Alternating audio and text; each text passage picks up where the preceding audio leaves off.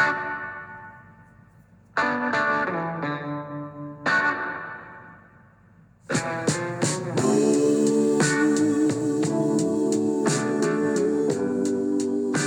Good morning and welcome to the Marcus Today morning update, the breakfast briefing. It is Wednesday, the 30th of June, the last day of the financial year. So, as usual, with all the information contained in this presentation, it is general advice only, so please do your own research, contact your own financial advisor regarding any of the thoughts, ideas, or insights in this podcast or video presentation. And if you need to, you can always pause the PowerPoint slide here and read our disclaimer in full. And if you're listening on a podcast, head on over to our website and you can read the disclaimer there. All right, well, a bit of a nothing night in the US, but certainly hovering around record highs. We had some good economic data out from the American side of things, and certainly uh, hovering at those all-time highs for Nasdaq and the S&P. The Dow closing up a mere 9 points or 0.03%, 34,292. Nasdaq up 28 points or 0.19% to 14,528. I think that's a new all-time high. And the S&P 500 up a measly 1.4292. So uh, pretty much in line with the Dow. No middle for diddle today. So we also saw the VIX index closing up slightly 1.65%, 1602 there. And our SPI futures pointing to a 33 point gain this morning, or around 0.46 of a percent to 72.53. But I suspect all will hinge once again on the coronavirus updates we will see from the States later this morning in terms of the numbers there. We currently have 12 million Australians in lockdown, although yesterday's numbers, certainly from New South Wales, showed a steadying of those case numbers. Although at the same time, we are seeing a bit of an explosion still in the number of potential sites uh, that people are being warned about. So it remains to be seen what those numbers are, but certainly it looks a little less worrying than it had been. But uh, I would imagine that we're still going to have a two week shutdown. But government stimulus from New South Wales certainly helping uh, small businesses and some of those workers that cannot work because of the COVID restrictions. As far as commodities go, last night we had a relatively benign night in most commodities, but unfortunately not such a benign night in gold, which dropped around 1%, $17.10, back down to 1763 spot 60. Iron ore also had a bit of a nasty night, down 2.7% or $5.95. $214.10 US dollars a ton.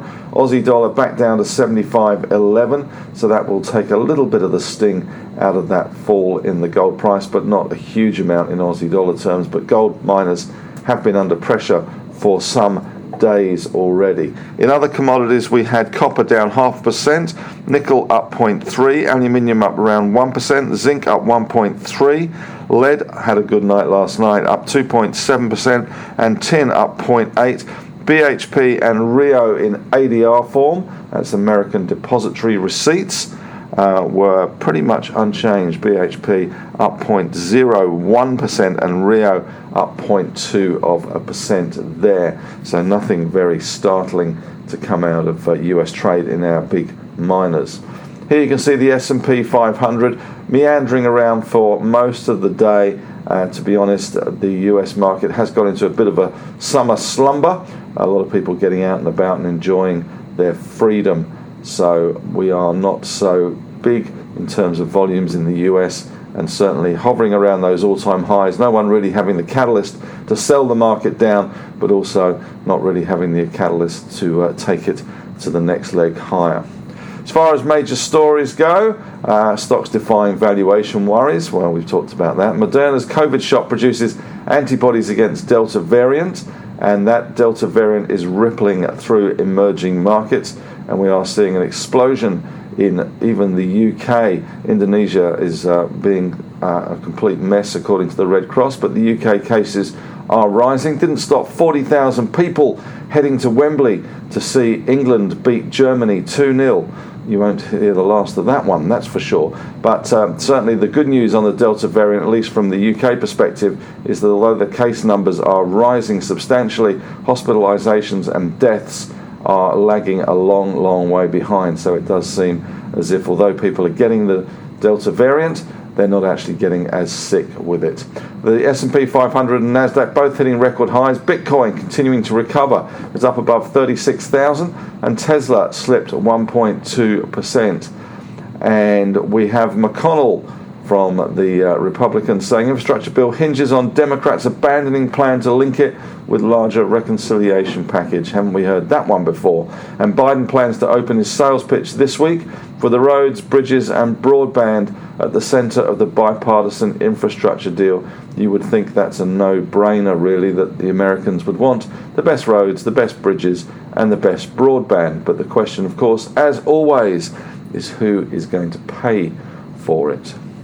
What's on today? We've got a little bit on the economic calendar, not a lot. Private sector credit for May, and New Zealand ANZ business confidence for June, and China is releasing some manufacturing and non manufacturing PMIs with Japanese May industrial production numbers as well. Of course, this week is the Chinese centenary birthday celebrations of the Communist Party, and President Xi is going to be giving a uh, keynote speech today after giving out 29 medals yesterday. We are back in lockdown for 12 million of us, and the CBA and National Australia Bank have extended their agreement with Australia Post to allow banking facilities at the post office by a decade. Does that mean Cartiers for all? And Geoff Wilson's new LIC, War. What is it good for? Well, it claimed its first blood with a merger yesterday announced between Templeton Global, TGG, with the WAM Global Fund, WGB. And new fintech Nano is launching home loans at rock bottom rates, improved in less time than it takes to book an Uber. Apparently, according to the blurb, 9 minutes 41 seconds is the record, and Nano is hoping to get uh, most loans approved in under 10 minutes. Chris Stott, ex Wilson's, 1851 is his fund, has been up and going for a year or two, and his emerging companies fund will close to new funds after just 18 months. He always targeted around 400 million under management. He's got to 300 and expects a late rush and doesn't want to manage any more. US consumer confidence increased in June to its highest level since the COVID 19 pandemic started. And just to give you a sense of where the US yields are in comparison to ours and elsewhere, the 10 year yield in the US is 1.47. In Australia, we're 1.53, so slightly above where the US is, but given the uh, the outlook for the US, that seems a little strange. And Germany is still minus that's a minus 0.17% for its 10 year yield. And in Europe, only at May 2000, at the height of the dot com boom, did we see more positive economic sentiment than now. We do have an OPEC Plus meeting Thursday. Global demand of nickel used in batteries is expected to rise 18% this year from 2020. And Australian Super looking to sell down part of its 25% stake in Ausgrid and yet more troubles coming in battalions for Nuix as they're now embroiled in an insider trading probe. So, although it doesn't affect the company business itself, it certainly is not a great look. And Macquarie is in talks to buy AMP Capital New Zealand. Question of the day today. In the US, house prices are up 15% from a year ago. And of course, we have our own housing bubble here although we do not have a huge amount of stock around part of the issue with the bubble. Uh, so the question of the day today is Has the local housing bubble reached its peak, or do you think we have more to go? Thanks very much for listening.